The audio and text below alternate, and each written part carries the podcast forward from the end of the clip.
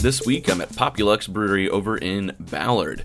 It is the smallest brewery in Ballard by a long shot, and head brewer and co founder Pete shares all the juicy details. For all the time we spent talking, though, we barely scratched the surface of what Peter had to share. I'm the cycling certified Cicerone, and this is Washington Beer Talk. Uh, let's start with some introductions. Who am I talking to? Uh, Peter Charbonnier, uh, co-owner, Populux Brewing. Uh, my wife and I own the brewery together, and uh, Populux is down here on 49th Street in Ballard. We've been here since uh, 2013. 2013, March 2013 was when we opened uh, the old space. Um, but uh, we were had signed the lease about a year prior to opening, so incorporated and got our got the ball rolling basically in 2012. Um, so You mentioned your wife as a co owner. Is she also a brewer?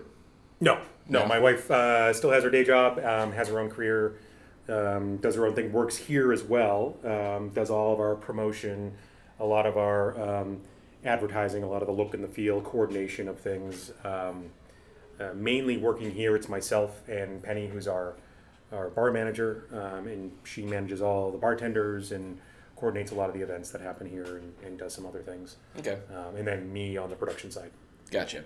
So to get a sense of scale, um, we're over here in Ballard, which is you're one of maybe what is it, eleven breweries now in the area, maybe ten. Uh, yeah, I think it's 11 now. Okay. Soon to be 13.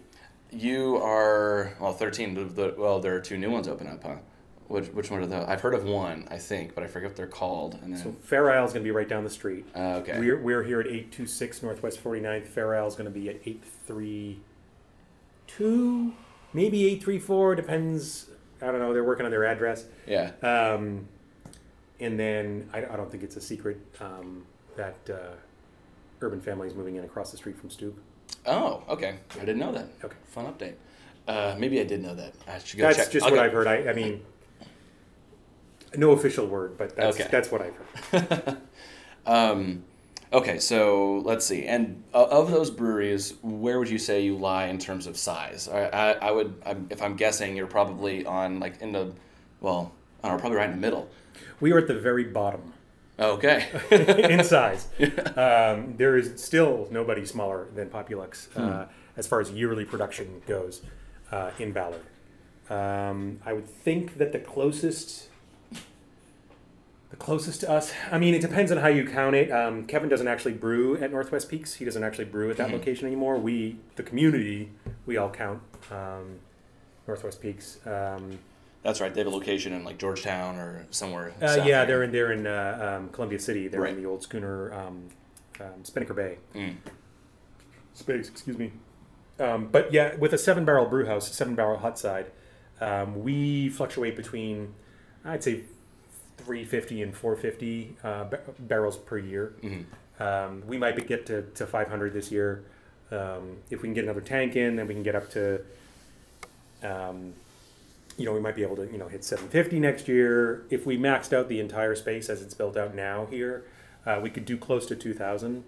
Um, but then I'm, I'm turning that seven barrel system quite often, you know, double Yeah. batching everything and all the rest of it. So um, everybody else has at least a 15 barrel hot side uh, in Ballard.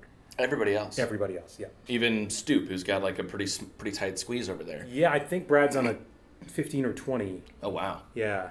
Everybody's got at least a 15. hmm Uh, we're the only people with a 7. Now, the reason that we have the 7, uh, and the reason why, even though we're in a bigger space now, um, is that we came from such a small space. So, because our space over there was so small and we didn't plan on moving anytime soon, um, we got a custom built seven barrel brew house because it was the biggest brew house that we could fit in our existing space. hmm Then, of course, when this space became available, we moved over and I brought the 7 with me. Um, so we have room here. We could upgrade to a 15.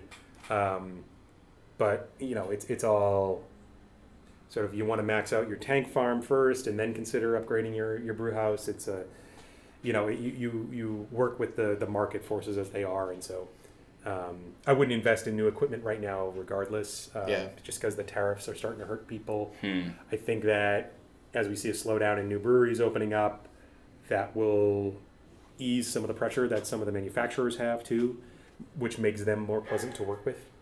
Um, You mean as more So- breweries open up, they're gonna have more? They'll be manufacturing more brew houses, so it's like less of a big deal for. yeah, when we got our brew house in 2015, we, we were really working with them in 2015, 2014, 2015. Um, there was a real rush and Right. real pressure on the manufacturers to produce more and more systems. Um, and again, being a small brewery, ordering a small system, um, you know, we end up on the bottom of the pile uh, for for people who uh, you know get attention. Right. Um, and so we, we found it a real struggle to work with manufacturers at that time because you know it was always like, well, I'll get right, I'll get right to you. I got this this other guy over here with you know deep pockets and a sixty barrel system. Yeah. I got to take care of him first. So I think that uh, you know as the market kind of slows down, um, it'll be easier to work with manufacturers. And us also, I just I'm waiting. Gotcha. We're waiting on the whole tariff thing to blow over too. So You um you were mentioning so we're, we're talking about like the logistics and sort of the the thought process for expanding, and you mentioned maxing out your uh, your fermenter farm or what did you call it? Uh, The that- tank farm, The yeah. tank farm. You know what what is the, is that the standard priority list for a brewery? Uh, yeah, typically, um, you know, uh, like I said, everybody, most everybody else has has 15s, um, 15 barrel hot sides in in, in Ballard, um, and then um, most everybody's going to be double batching. So they'll have a 15 barrel hot side going to 30 barrel fermenters. Um, if you're Lucky Envelope and you make a ton of lagers, then you're quad batching into a 60 off your 15. Um, you know, and, and that all has to do with, you know, how you uh, approach the market, right? So if you're doing a lot of wholesaling, um, then you end up just upsizing your tanks, right? It doesn't matter that you're you're you're spending the man hours on the brew house, as long as you can get that tank filled. Um, the uh, the money that you invest in the brew house is, is the most significant investment, um, whereas the, the actual tanks that you get are fairly inexpensive uh, in the overall scheme of things. And so you want to spend all your man hours basically turning your brew house to fill your tanks up. Um, so that's what I mean by like maximizing your tank farm. So if you have space, and right now I've got, um, because we just moved in here, um, uh, I'm hoping to bring on more tanks this summer um, because my, my chiller, my glycol chiller, has the capacity to chill more tanks. Um, and so we just got a 15 this past summer, uh, and that's really helped. Um, but uh, again, I'm, I'm working with a, a seven barrel, double batching into the 15. Um, so it, it, it's, you know, space wise, I could probably stick uh, 45 in there and triple batch into a 45, but it really just depends on how you want to approach the market. Um, I think I'd rather I get, you know, a bright tank in there and have as many unit tanks as I can in a single bright that I can package off of um, and do it that way. Um, and then, you know, at that point, you outgrow your facility essentially. Um, and this is what happened when we were in our old space. We had the seven barrel system. I had two seven barrel unit tanks and then two open top seven barrel um, tanks that I got from um, Holy Mountain, and they Holy Mountain had bought them from um, Elysian Fields. Uh, they're Steve Luke's old tanks uh, that he was using over there. But they're they're pretty inefficient, hard to work with. Um, you know, if you're making a bunch of cask ale, they're great, but um, they don't hold pressure or anything like that. So uh, I'd probably swap those out, or at least one of those out for another seven, and then get a couple more 15s in. Um, you know, and then it's like you have to start thinking, okay, what's what's the goal with the business? Is the goal to be a production facility and be the next Georgetown, or is the goal to be, you know, a tasting room, and and keep it small and do smaller projects that have significant returns, so that you're not chasing that those low margins of tap handles and Right. you know getting a distributor and doing all that. I want to talk more about that, but first you mentioned something that I don't recognize. Um, did you call it a unit tank or a unitank? Oh, or- unitank, yeah. What is that? Unitank meaning um, uh, a tank that, um, like the conical closed top tanks that you see everywhere. Right. Um, so essentially, called a unitank because I don't have to move it. Everything can be done in one tank, right? I don't have to move it over to a bright tank to carbonate it and crash it. Mm, Uh, okay. So those steep, steeply conical, conical bottomed tanks, um, you can brew beer, dry hop in there, do everything you need in that tank, dump everything out the bottom, have relatively clear beer, close the tank up, and then carbonate it through your your carb stones. Mm-hmm. And so it's a unit tank, so it's all a single tank. Everything's done in the same tank. Okay. Um, I didn't know that. yeah. Um, and so the alternative to having that is also is having a separate bright tank. That Essentially, yeah. Mm-hmm. So you, you you'd have like shallow bottom tanks. There's, there's a bunch of you know Grundys. There's all these um, things. It's it's fairly well the industry standard now to use unit tanks. yeah. Um, just because it saves you the, the real estate in your in your brewery. Mm-hmm. Um, but the way things used to work, you would have various different vessels that you would ferment in. Mm-hmm. But the second you wanted to carbonate or package, you'd basically move that beer into your bright tank. Mm-hmm. You know, for a couple days, carb it there, fine it, um, and package off that. Gotcha. So nowadays, it's just, you can use the single tank because of the change in design. Okay. That is so the the long hard process, the old olden days process you just mentioned is sort of more similar to the home brewing type of process. If you're brewing a five gallon batch and you put it into a put it into your own keg or you carb it and serve it, and then Yes. in order to draw a parallel to someone who's not maybe looking at the tanks right now. Right, right. It's a, the the the, the uh, effectively you're uh, moving to secondary, right? So you're racking off your yeast cake and moving into Yeah. a secondary kind of thing. Um, okay, so you started talking about sort of the mark, you know, balancing market forces and talking about f- focusing on tap room related projects and the difference between that and working on production. As far as I know, most of the breweries. Well, okay, so I'm about to foot and mouth almost too fast. Reuben's is of course going for production, and they're definitely selling everywhere. They're on they're on shelves everywhere. Um, but most of the other breweries around here aren't really, right? Aren't aren't you guys mostly tap room oriented? Um, no, um, pretty much everybody. Uh, well, Northwest Peaks, obviously, um, they're very much tap room oriented. Um, I think that uh, in Wisely, uh, most of Kevin's accounts uh, for wholesale are closer to his actual brewery, um, the actual production brewery, um, and not and not in the north end. Um, but uh, pretty much everybody else, obviously Lagunitas, they do brew some batches at their Yeah. facility here, um, and that's all served out of the uh, the tap room. They've got a few accounts around town. I saw um, I saw their hazy CDA was on at uh, Hmm. at uh, Brouwer's the other day. Oh, funny. Um, Hazy CDA sounds like one of those beers where it just sort of came out of the fen- fermenter that way. You're like, shit, what style is this? You know, it sounds good on paper, but like the thing is that a dark beer doesn't benefit from being hazy. also hazy tends uh you know what uh, gray water is no. okay well it kind of looks like that it's it's it's i don't know hazy icy haze in general to me are unappealing in Yeah. appearance so I, I i'm the worst person to criticize but uh yeah I, you know pretty much everybody else goes to market um either in their own strategy you know Mm. um, Lucky Envelope uh, pushes out, like I said, their Helles Lager quite a bit. Yeah. They have a raspberry sour that they're pushing out now. They've got a sales team. They've got several vans, right? So they're out delivering. Um, Stoup does a lot of uh, bars, restaurants, you know. So uh, I don't know, you know, we'll get into this, but other people's business is something that is constantly going through my head. Mm-hmm. Um, not like, what are other people doing? But just reminding myself that I have no idea what other people's business is Right. Because it's their business and they run it differently than I do. And, you know, others, other people's business is, is, a, is a mystery to me. Unless you sat me down and opened up their books and showed me, uh, it's, it's all a mystery. So who, Yeah. who knows? But, um, yeah, Stoup, um, you know, Stoup from the get go was structured as a uh, production brewery with uh, uh, associated retail, right? Like the tap room is there, and it's good. Um, but if you look at the physical plant, you can see the difference between us and Stoup, right? Stoup has way more space dedicated to actual beer production, Mm-hmm. and we here at Populux have way more space dedicated to the tasting room Yeah. right? And it just shows where the market fo- focus is, right? Stoup has to produce a lot of beer, and they do produce a lot of beer, a lot of good beer, um, and they get that beer out. They get it to bars, restaurants. It's it's packaged. It's um, half barrels and sixtels. Um, you know, Reuben's uh, is a crikey machine on most days, right? So, um, and and that's, I think.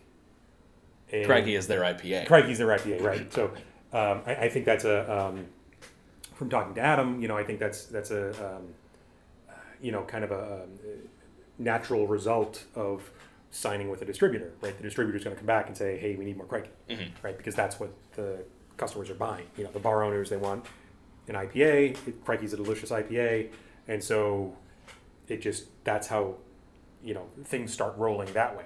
And so you you focus your direction on on sort of making the distributor happy, but at the same time, it helps. You know, that's the bottom line: is people want IPA, you make a lot of IPA. Um, Georgetown, same way, right? When they started out, it was like, oh, we need to make more Manny's. We're selling tons of Manny's. Manny's is everywhere. Yeah. Uh, so Five years ago, it was like the only beer you could find. yeah, Like, exactly. that sounds insane, but it's almost true. yeah, I mean, it was as ubiquitous as uh, Mac and Jacks. You know, it was Yeah. was everywhere. You just got a Manny's, um, and as a result, for every forty days uh, that Georgetown was brewing, thirty nine of those days were Manny's days. So they would brew twenty four seven on shift work, right? So shift brewers would come in and they just brew Manny's for thirty nine days straight, and then on the fortieth day, they got to brew something different, Oh, and then it was back to Manny's, right? But and that's because they're set up as a production brewery. That's what you do with a production brewery. Yeah. Um, and that's not that's not us here. We're, we're much more structured like a brew pub would be. Um, you know, uh, last year, last year 2017, because I haven't really crunched numbers for this year. Um, in 2017, we uh, sent out uh, about six percent of our overall production went to outside sales, and that accounted for less than one percent of our overall revenue. Uh, it's just the way it is. Yeah, the margins It's, are uh, razor thin on, on yeah. production scale beer. Yeah, which is why you have to, which you get, you know, you have to scale up uh, in order to really chase that wholesale Right. Market because, um, you know, it's all about those razor thin margins. You know, and if you're making just a little bit of money on every keg, you need to make a lot of kegs, Mhm. uh, and and that's just not what we are focused on here right now. So. Yeah. Do you know, have you thought at all about, are, are you going to scale up to try to do that? Or are you looking in the future to scale only your tap room? You know, if the if the market demands it, um, the, again, the issue is that um, a lot, much like Reuben's, right? How they started at their original space, then they had to move to the new space, and now they've moved once again. So now, brewery number three, Yeah. um, and I think they started two years before us, hmm roughly. Um, yeah, and they're on their third facility now, and so it's, you know, this move was really painful uh, for me and my wife. Um, it was just a long, drawn out process. We went through multiple contractors. The landlord's a jerk. You know, there's a lot of issues. You know, the SBA loan process is incredibly difficult. Um, Second time in two weeks I've heard someone complain about the SBA loan process. Outlander Brewery just mentioned it last week. Yeah, so you know, I, I think a lot of it has to do with your banker and your bank and how you communicate with them. hmm Um, and, and we did not communicate well.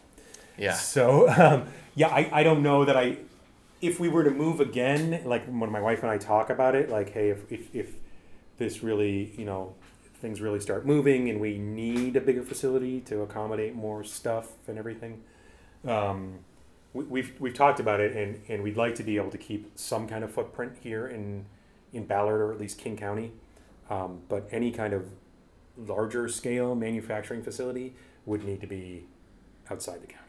Hmm Um, How how close is that idea? Is that like is that something you're sort of if you know that's just because you've been thinking about it, right? That's just yeah, Yeah. that's just talk. There's no real there's no real plans at all. yeah. Um, like I said, we still have plenty of room in our tank farm here to Right. expand. So if we if, if if things start rolling, then yeah, we can just do that. Yeah. Um, th- we just moved. I, I feel like we just moved into this place. It's been a little over a year. Yeah. Um, so there's still plenty of room to grow here, uh, and and we're happy with this place right now. hmm Um, yeah. So You uh, you mentioned maybe moving to well, I guess you weren't really gonna mo- never move the tap room away from here, but you mentioned kind of moving your other brewery away. Is there anything about Ballard you like particularly? uh, I live two blocks away. That helps. So I can walk around the corner and go to work. Um, the reason that we ended up where we ended up, uh, really, you know, I was I was in the North Seattle Homebrew Club. I don't know if you're aware of this, but um, we uh, that homebrew club spawned um, Bainbridge Island Brewing. Barry here from Lucky Envelope was in that club. Mhm. Adam from Reuben's was in that club. Kevin Northwest Peaks. Uh, he was the first one of the the homebrewers to actually go off and start his own thing. Um, but I was in that, that group forever, and so the North Seattle Homebrew Club is part of my history here and, and how I learned to brew. Um, so you know, in living just two blocks away, we were just really familiar with this area. Um, and at the time, we were looking for commercial real estate, and you know, all these commercial real estate brokers were the worst. They just would show you things that you didn't, you know, weren't what you asked for, or just wouldn't work. And so we were struggling trying to figure out where we would put the brewery because I knew I wanted to open something. I wanted to open a nano brewery. Mhm. I mean, that was the original goal because I went up north to um, to Foggy Noggin and I saw what Jim was doing up in Foggy Noggin, and I was like, wow, this is great. I don't have a garage. Jim has a garage. Yeah. And his brewery's in his garage. This is awesome.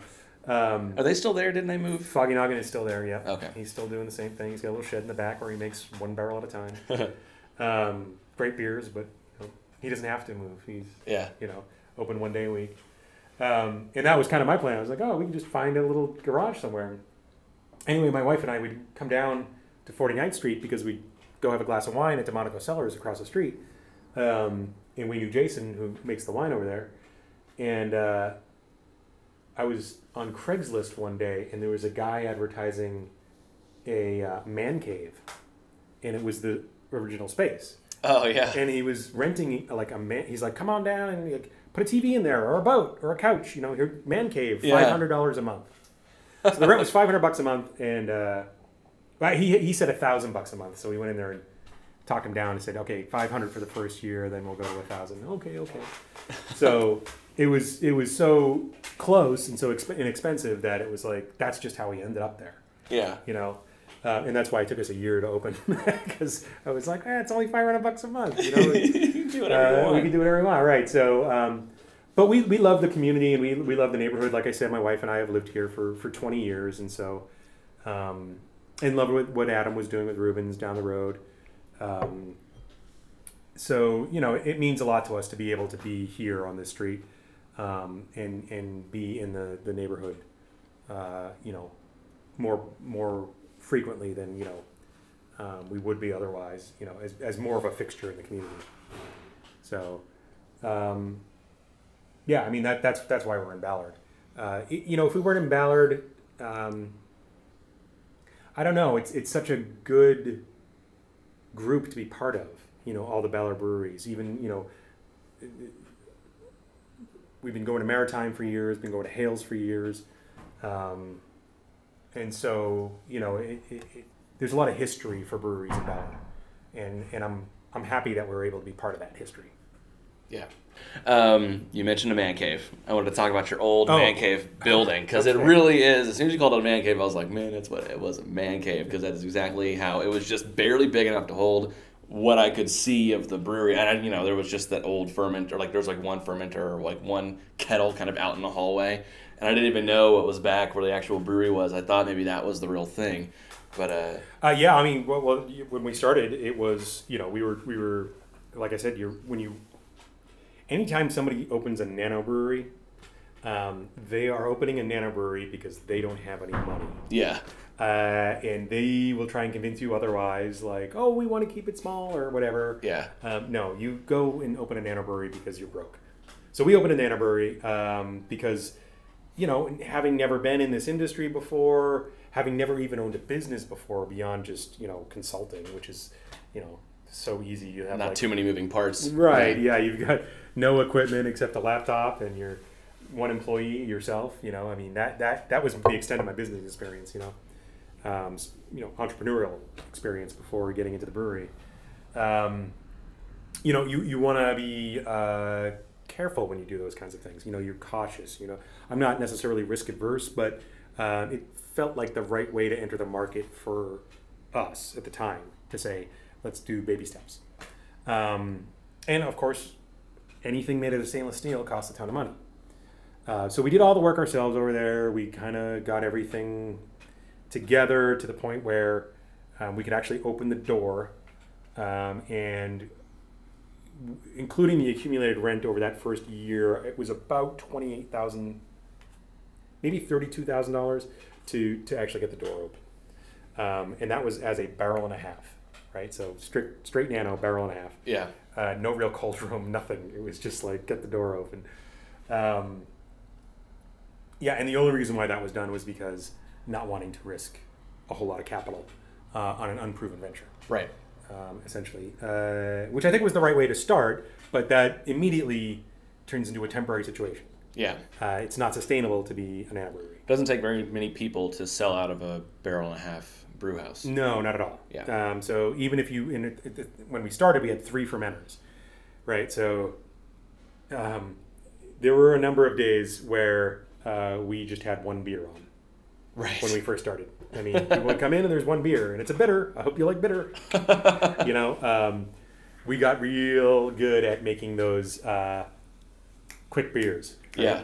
Learned very fast to make a mild. Yeah. You know, like you just dark English mild takes five days Yeah. you know, ferments out, crashes, clear, carb it, five days, um, because that's your your that's you have to turn your fermenters, Yeah. and then from there we kind of slowly grew, just using revenue that was coming into the business to roll it back into the business, hoard all your cash, and then reinvest that into the business in order to grow your capacity so that you're not constantly you know feeling the pinch.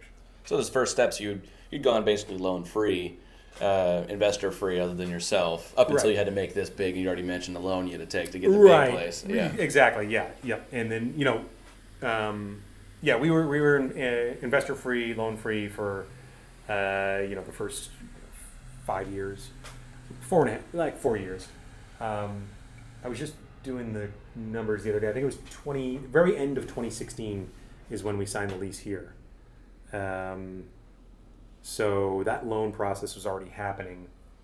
Uh, so that was about four years, about four years without a loan. Um, and, and the big reason is just because, you know, once you move into a bigger building, um, you have to weigh your um, expenditures, right? You like, so, okay, I could do all the work myself again, but on a building that is five times smaller than my present building, it took me a year Right. right? So now all of a sudden the rent's more in And my it- bigger building. And it'll be adding up a lot faster. It's so now going to take me three years to do it myself. I'm Yeah. not going to pay rent for three years with no, you know, no building open. So I'm like, I'm going to pay a contractor who knows what they're doing a ton of money to get it done quicker, so that that money goes to the contractor instead of the landlord. It's just really like, Yeah. where do you want your money to go? Right. and also I'm not killing myself trying to like do stuff over here. And it was the smart thing to do. It was um, we had one contractor who just kind of flaked out on us, and then um, we really, uh, thankfully, to due to my wife's connections at her day job because um, they do a lot of um, building construction. Um, she works in affordable housing. Um, she had some connections with with some contractors that um, really helped us out here. Raffin uh, was our contractor, and you know by the time they came in, swung that first hammer. I think it was two and a half months until we were brewing in here. Wow. Like it, they really nailed it, and uh, and I couldn't be happier with their work. So, um, yeah. Uh, what was the question? We were talking about the man cave. Oh, right, I think I was wondering. Oh, well, I guess what I'm wondering now is you. So you still have it? You're still renting it, right? Yes, yeah, we still have it. Um, so it's it's a little odd the way um, the the deal is here. It's you know two different leases um, that kind of split the yard down the middle. Uh, so in order for us to keep the big yard, we, we keep the the old space. Ah. Um, and you know it, it, we have a lot more space here, uh, which is nice. Uh, we've got this arcade up front, and then we've got a spare room across the way for smaller parties. Uh, we can stick them in the front room up here. Um, but for larger parties, uh, you know, um, you know, um, corporate events, birthday parties, that kind of thing. It's nice to have the uh, the old space together. It still has the draft system in there. Still got, still has the cold room. Oh yeah. Um, we just pulled all the equipment out and made you know a nicer space, spruced it up, and, and really um, now that's what we do with it. Is, is basically uh, we rent it out as an event space. cool. Um, yeah, and that's been working out great for us.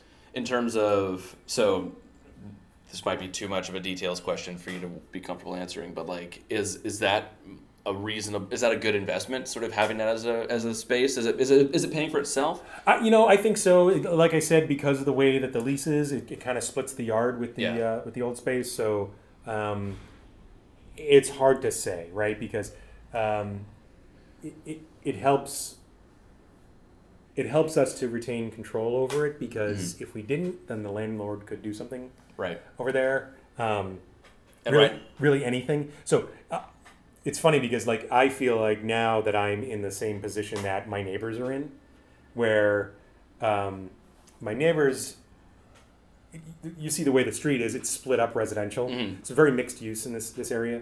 So that's residential over there, but right where the brewery is, we're zoned IB 45, industrial buffer 45. Um, and so because this is the industrial buffer, the landlord can really do anything with The other the other side is industrial. Right, Okay. right, yeah, exactly. So if, if we weren't maintaining the lease um, at the old tasting room, if we gave that back to the landlord, landlord could turn around and lease that to a paint factory, or Yeah. somebody's going to slaughter hogs, or anything really, sausage factory. Um, so the unknown Yeah. is questionable. So we we hold on to it to sort of maintain the character Yeah. of the space. And I think maintaining the character of, of, of the space and of the yard and everything, the beer garden, I think all of that helps us in a sort of soft ROI that really can't be explained Mm-hmm. Right. until it's too late, until you give it up and there's a paint factory. Yeah. You know, You ever, um, have you ever thought about giving it to another brewery or helping another letting another brewery move in? you know, with with Fair Isle moving in down the street, um, you know, maybe that's enough breweries on 49th Street. Uh, there's a winery um, across the street. Across the so I, we have brewery, we have winery, we have two breweries. Um, I would like to see a cider maker. If if if I was multiple man, right? If I could just clone myself. Um, if I had some way to stop time. Yeah, or- get your brother over there or something. Right, exactly. Uh, the guy with the sideburns.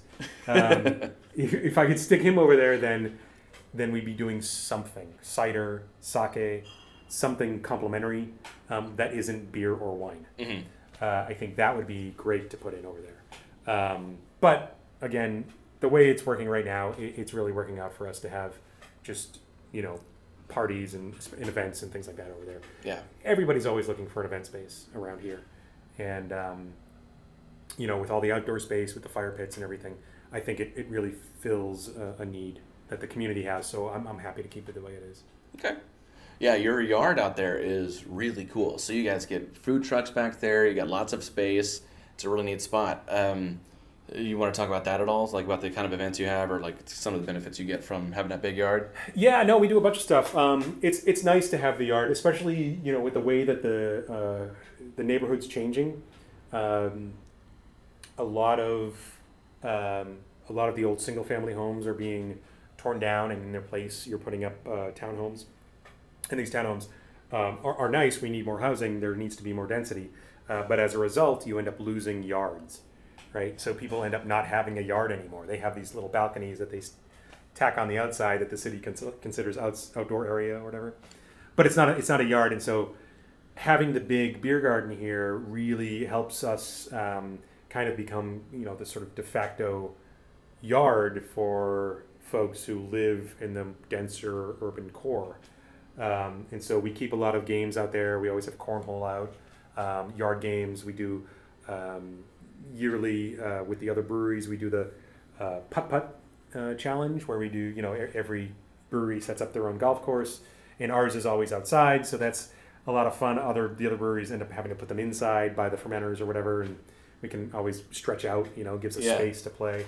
And like you mentioned, the food trucks um, gives them plenty of space to park. Um, one of the challenges that food trucks have is that uh, the city requires a permit if you park on the street. Huh. So by offering them a place to park, you know, on the land that we lease, um, there's no permit involved, and so really it costs them nothing to come by and park there. Um, and they're just right here. Right? It's obvious they're not around the corner. They're not over somewhere else. It's you know they can cozy up right next to the tasting room. So that's that's been good, um, especially in the winter. Um, yeah, and then just you know having room to stretch out. We we're really family friendly here, and so we end up with a lot of kids. Kids get bored at, breweries, and so they they end up going outside and running around um, quite a bit. Uh, also, same thing in the summertime with dogs. You know, people can just come with their dog and, and park outside, send somebody in to grab beer, and it just it. Seattle has a real appetite for outdoor seating. Yeah. So uh, we're real happy to have uh, that biggest beer garden in Ballard. So Yeah. Um, I'd say yeah, like that. There, the giant patio over at Peddler really does them well. And I remember just like I don't even bother with Reuben's because their patio is like always so crowded because it's got space for ten whole people on it. You know, like it's such a tiny little place. uh, but Peddlers has a pretty big one. But you guys here at Populuxe have a like a very fun patio. We were, we were talking about beers, you know, your IPAs. I really love your dark beers. I just finished off your stout. It's so good. I had your porter a while ago. You don't brew often. Tell me a little bit about your beer.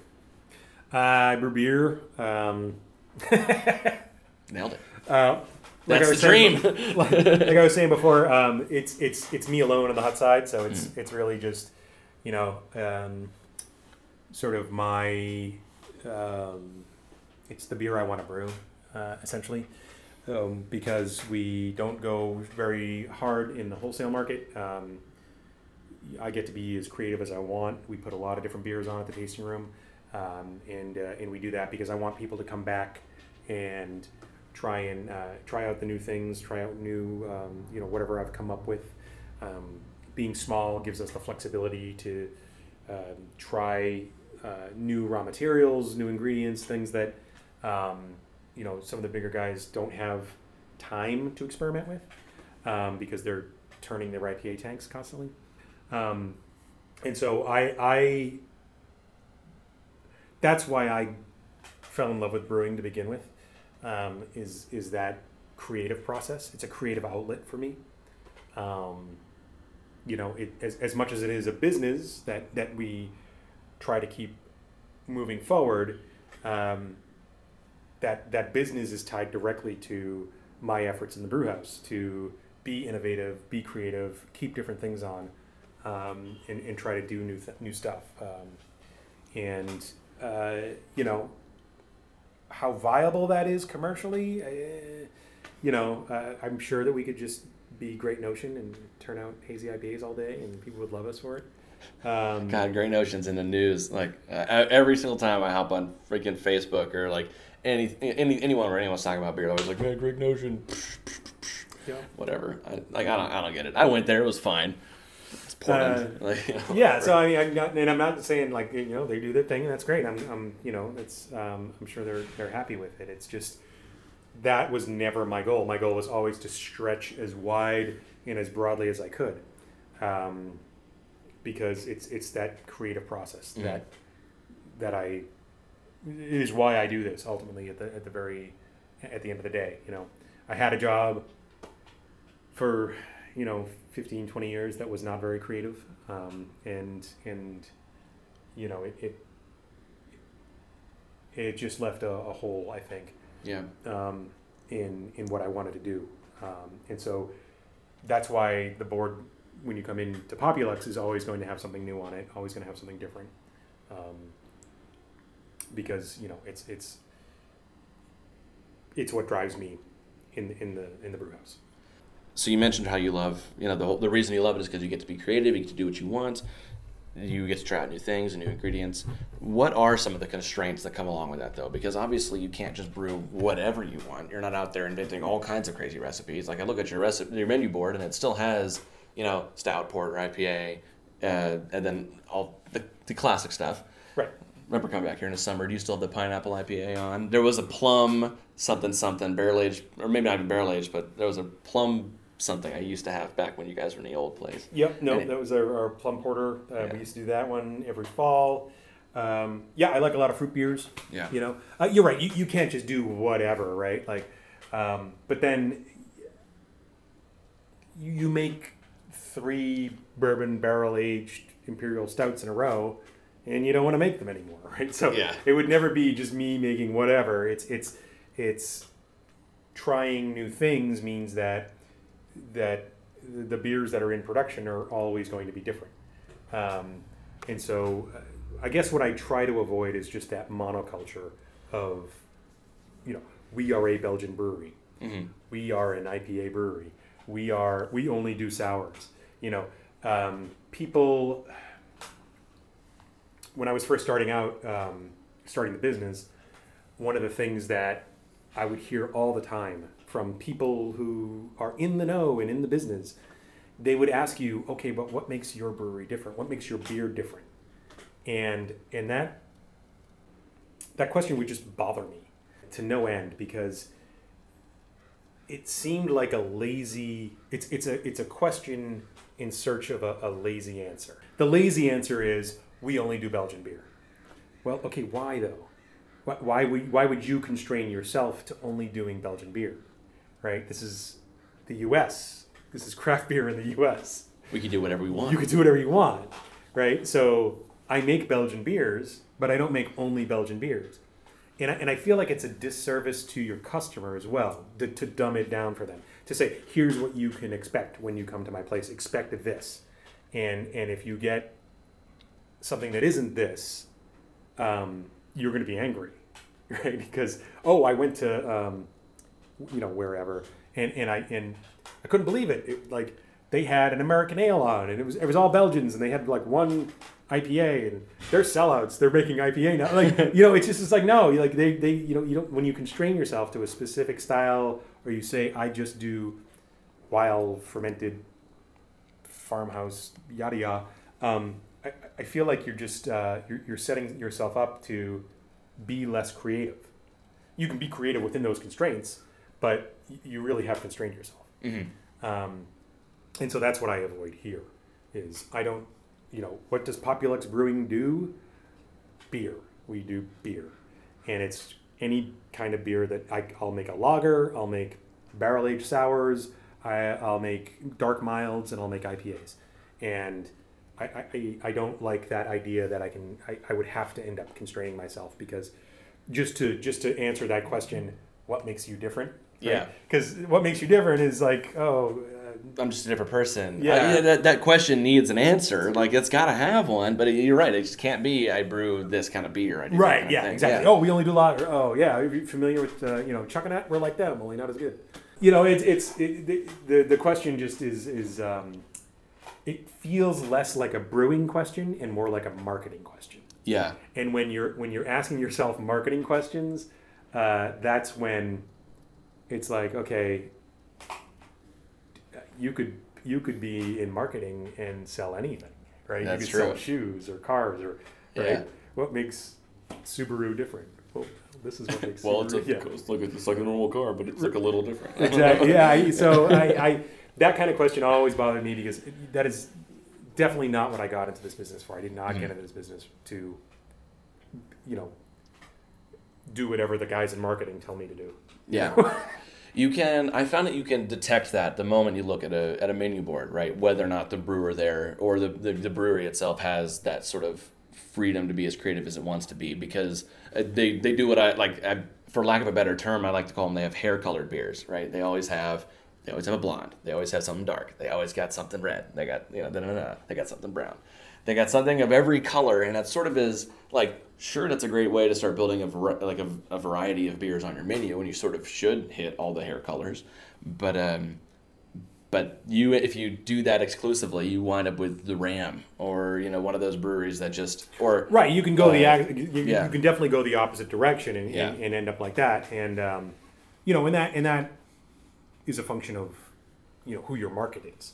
yeah you know um, i see that in particular with uh, with folks who are trying to go wholesale hard right because it, it- as long as you have every one of those hair colors on your list then you go to a bar the bartender's going to turn around and be like well i don't have a red you know and Yeah. then that that's a different way to sort of Mhm. be lazy about things you know to say oh okay well we just have to have one of everything and we'll go to market like that um, yeah i mean and then but you know, then you end up using the same yeast for everything. It's just like, oh, we'll just throw a little bit more of this, a little bit less of that, and here's our different beer. Um, yeah, and I don't, you know, you don't want to do that either. Um, but then it's like, okay, I, I almost don't know. I there are definitely the, the Ram is craft beer, and I and I get what they're doing, uh, but it's you know they're it's a different vibe. It's a different market. Right, that's HP McGillicuddy's over at the, the mall. You know, it's not it's not uh, yeah, it's different vibe, different market. Totally. Yeah. So Um, so in the same vein of what makes your beer special, I mean, I know that you personally put a lot of effort in every beer you make. Let's talk water, hops, malt, yeast. Uh, let's start with the water because I know that you, I know personally that you do that a lot. Yeah, I mean, I, I do that a lot. I just I um ever every all the, so the water in Seattle is um, we're blessed here with really soft water. Um, everything is groundwater. Uh, basically, it's all snow melt or, or rainfall. Um, so it doesn't spend a lot of time in the ground. So we don't have hard water; it's it's soft water, uh, groundwater. Um, in places, you know, if you're if you've got a, a metropolitan area that's dry, then you're pulling water out of an aquifer, typically, and so that's already run through limestone, so it's got a lot of carbonates, a lot of calcium, um, and and you end up having to either you know strip that water to get the, the minerals out and start over, or you just work with what you have. Um, but in Seattle, it's all surface water, rainwater. We, we're coming off the um, Tolt um, reservoir down here. Uh, and so we end up having to build our water back. Um, not a ton, but um, I, I like to get enough calcium ions into my brewing liquor to um, help the yeast flock out, you know, um, give a little bit crisper mouthfeel to what would otherwise be, um, you know, sort of softer, flabbier um, uh, kind of beer. Great for, for lagers, the kind of water we have here, uh, but less so for some of the English styles. You know, uh, obviously the hop forward stuff. Um, you want to get some more gypsum into your into your brewing liquor to help those pop the the, the hops really pop uh, on your tongue. Uh, a lot of my dark beers, I, I do a little bit of um, table salt with those just to um, help those darker malts kind of come through. Um, you know, it's it's not a ton of different stuff that I do, but you know, if somebody's certainly if somebody's brewing in, in Seattle just using Seattle water, they can make perfectly fine beer with the way the water is. Um, but just being more familiar with the water and being more familiar with the, the cyclical nature of the water too in the city. Um, this year was particularly weird because it's been a little bit drier, and so when it's drier, they draw the reservoir down, uh, and the, the lower, the closer to the bottom they get, the more um, their uh, organic load goes up when they're at the city um, checking the water constantly. So they end up adding a little bit more chlorine to it Hmm. and things like that. Um, so I, I try to stay abreast of that water report. City's really bad at letting us know when things are getting muddy. Um, and I run, we, we double filter all of our water here, so everything gets filtered before it goes in uh, to the hot liquor tank. And yeah, I mean, it's, it's not a it's not a ton of effort that we put into the water, but I think it's enough that it it helps the beer stand out a little bit. Mhm. Just quality. Yeah. So Okay. yep, uh, the BA puts out a good book on water. If anybody's interested, they can check that water book out. It's uh, it gets a little bit technical, but it's uh, it's a good one. I think I've read I've read the one that was like just called Water. Yeah. Is that the one? Yeah. Yeah. That's a good book. Yeah. And I've read the other ones too. So what about the hop book? What do you have there? What do you have about that? What's your hop book? What's your what- what's your hop life like? You know, hops uh, are just, um, you know, I. It, the, the, the hops are a little bit more um, harder harder to control, right? So, uh, water is is easy to control if you know what you're starting with, Mhm. um, because it just comes out of the pipe and then it's here, it's mine, I have it now, and I can manipulate it the way that I want it to be. Um, hops come out of the ground, go to the processor, then get to me, and they change every year. Uh, so, and, and once I get them, that's what I got. Uh, so, the hops I have this year are different than the hops I got last year and the year before because it's an agricultural product, right? And it's it's a and it has a lifespan, right? So it's the second that they're harvested, uh, they're deteriorating. So uh, they change over time, and there's nothing I can do. I can't I can't like breathe life into old hops, you know. like there's just that's what they are, um, and so there's a lot more adjustment and working with those hops to try and get what you want out of them.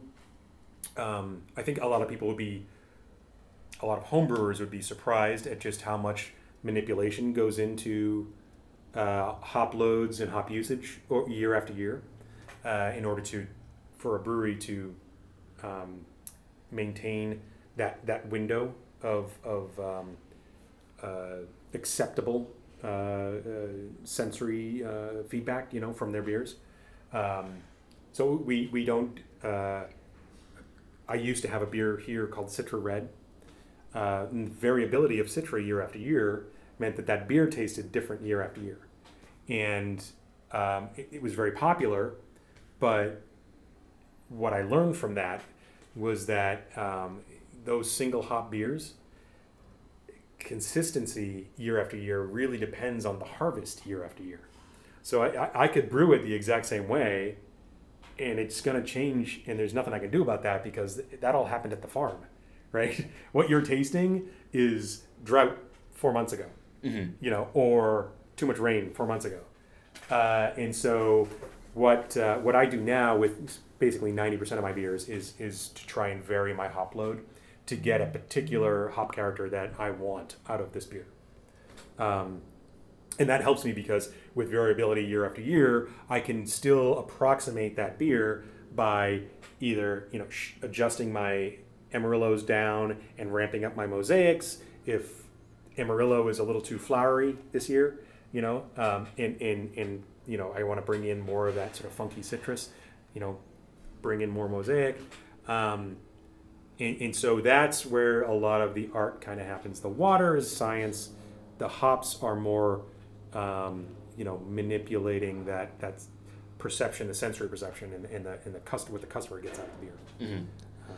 How do you go about noticing the difference between Citras one year to the next? Because if you brew a beer with Citra and then hold on to it for a year to kind of taste it side by side to you know to this year's Citra, same beer, two different years hops, but now it's it's not that's not the only variable. Now you have a whole year's worth of aging on that beer that's been in there. So when you taste the two side by side, like they can't you can't really learn much. No, I, I'm never comparing the um, I'm never comparing the beer to itself, right? I'm never comparing the beer year after year uh, to like oh the previous beer or the beer from 2014, right? Like because when you compare it to the beer from 2014, um, you're comparing it to a memory, and your memory's faded, and you can't just open that beer up and drink because now the beer's old Yeah. um, you have to compare it to the beer in your head, right? So is this the beer in my head? Um, you know, and, and you could say, well, in 2014, I nailed the beer in my head, but in 2015, you know, there, it took me twice as much Citra to, to nail the beer in my head. Um, you, you just start out with the idea of, is this the beer that I want to make? And so it, it's always uh, you're referencing your internal, uh, you know, picture of what the beer should be. Is this the beer that I want to make? Is this the beer that it should be? And so that's your your point of reference. It's never like, oh, this has to be consistent to last year's beer. It just has to be that in that narrow range that I need it to be to be acceptable as the beer Right. you know, um, the CDA is a, is a good um, uh, example of that, our, our Cascadian Dark Ale. Um, I, I know exactly what that beer should be, I know how it should taste, and, and I know what I want it to be. And so, um, you know, in, in, in that, that's heavy mosaic and Amarillo. Um, Amarillo has more ver- variability, I think, than mosaic. So I end up um, either pulling my punches with the Amarillo if it's if it's too flowery, too almost has like a tartness this year. Um, that uh, that's a little odd, um, but you know that's a beer where I'm I'm constantly blending my hop additions to try and achieve the beer that's in my head, not the beer that I brewed two years ago or three years ago or whatever. Because even then, at that time, two three years ago, I was still trying to brew the beer that's in my head. Uh, so yeah, you just have to work with the, the raw materials that you have, and and and do the best you can to to recreate those. One thing that I think a lot of homebrewers get stuck on is that oh you know consistency is you know the key. You have to be consistent. You know, um, once you go pro, it's all about consistency. And, and you know this isn't Budweiser. It's it's not about consistency, right? It's about creativity, innovation. Um, I, I don't. If I made the same four and a half percent pale lager every day, and I sent it to the lab, and the lab, you know, because my cans are going to every gas station in the country. Yeah, consistency is important, right? Um, but being a craft brewer means that you have to work with the materials that are available to you and just do the best you can to produce the beer that is, the, like I said, the right beer um, for your for your brand. Uh, in, certain things are easier easier to control. Um, like I said, the water is easy to control. Malt, um, you can get malt analysis to know exactly where the variabilities are in your malt. Malt does change, um, and uh, you know, but not too dramatically. Certainly, no nowhere near the way that that hops have their own variability. Um, and you know, maltsters and and you know, they're blending this tons of different farmers, and then everything gets malted in one place, and then they just kind of blend it all into a giant tank and put it in the sack. Um, and then yeast, you know, the, the, the last thing being yeast, and yeast is almost entirely under my control. I know exactly when this yeast is behaving well and when it isn't, and when it's going to get me the results that I want versus not. Um, so you know, really, the, the the main variable driver there is for for the beers that I'm making. Um, the one that you would notice is the, is the hops. You know, if I'm making a mild, you know, I know okay, I, I hit my starting gravity. I'm going to end up with a 3.8% dark mild. It's not going to be pretty. It's not going to really be any different than the one I made two three years ago. That doesn't really matter. It's the one that's in my head. Um, but the art comes in in managing your your hops, and also you know being a small brewery like we are, we're on the spot market, right? So I don't have a lot of contracts for hops. Um, so I'm ending up trying to get hops where I can, um, either you know on the spot market from distributors or from other breweries, you know who've over contracted. So uh, it's it's there's a lot more. You have to be a lot more flexible and creative with your hop usage Mhm. um, when you're this size. What's the threshold for where you, where you would start getting contracts?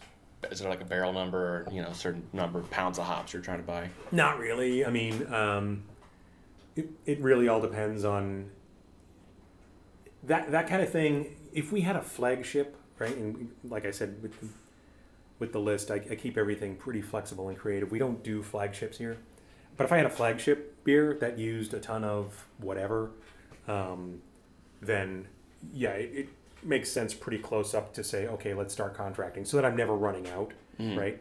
But if you have a flagship like like that, then Manny's, for instance, if it's going out the door like hotcakes, then yeah, you need whatever hop is required to make that beer. So you contract, um, and, and because we just we're not in that position right now, um, you know, we keep it flexible, and I, you know, the flexibility of the spot market helps.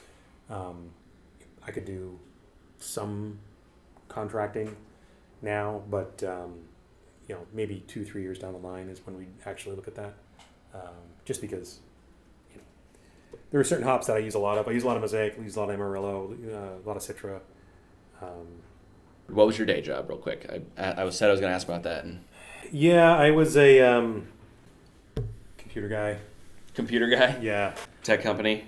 Uh, no, I was in healthcare. Okay, Um, and so I, I worked with um, uh, frighteningly ancient technology. nice. Uh, that is the backbone of the American healthcare system. that yeah. that- Um, so yeah, I used uh, bubble gum and paper clips to keep things going, um, and lived in the basement. And uh, yep, lightning round question. Name your three most inspirational breweries. Maybe the three that you kind of, you know, yeah, inspired you to do this. The kind of you're modeling yourself after. uh, inspirational breweries. Um, what am I? I'm not modeling myself after anybody. it would be cool if I was. If there was another brewery that was doing what I was doing, I'd probably hang out there a lot. Um, boy, uh, inspirational breweries. Um, I think Deschutes really does a very good job of uh, managing their um, you know core lineup in, in their flagship beers, but Mm. also being creative.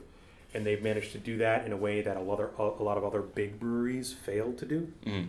Uh, a lot of other big breweries expanded with just their core lineup and lost sight of that sort of interesting, innovative stuff. Um, you know, but I get the Abyss every year, and I think it's a great beer. Um, Pike down downtown does a really good job too, as, as far as staying creative and innovative, but keeping their core lineup. Mhm. Um, they have a built-in tourist crowd there that helps as well. Oh, of course. Um, I mentioned Chuckanut earlier. Just do does a fantastic job with what they have. I think you'll, as you talk to brewers, a lot of them personally drink a lot of lager hmm um, because you just you know your palate gets tired, you know. And if I'm just gonna have lunch, I'll have a Chuckanut with my lunch. It's like Yeah. it's a good beer day. I actually met them a couple weeks ago. They're really yeah, they're a fantastic they're- duo. yeah. Okay, so Chuckanut, Deschutes, and Pike. Yep. Ever played this game before? Marry, bang, kill. Which one'd you marry? Which one'd you bang? And which one'd you kill? Um, uh, Boy, I don't like this. you don't have to if you think that makes you uncomfortable. Kill I, whether or I not would, they really I, would. I would love to give all three of those uh, fine breweries a firm handshake. all right, all right. That's good enough for me. Pete, thank you so much. It's been a pleasure. We're over here at Populuxe and Ballard, and just this was awesome. Thanks. Sorry I rambled there. No, no, absolutely. Let's grab a beer. All right, sounds good. Thank you so much, Pete. Next time you're in Ballard, make sure you hit up Populuxe. I'll be back soon for a stout. Thanks for listening to Washington Beer Talk. If you liked what you heard, you can go to cyclingcicerone.com for the full blog posts and other episodes. Don't forget to follow the Cycling Cicerone on Facebook and Instagram for more beer related antics.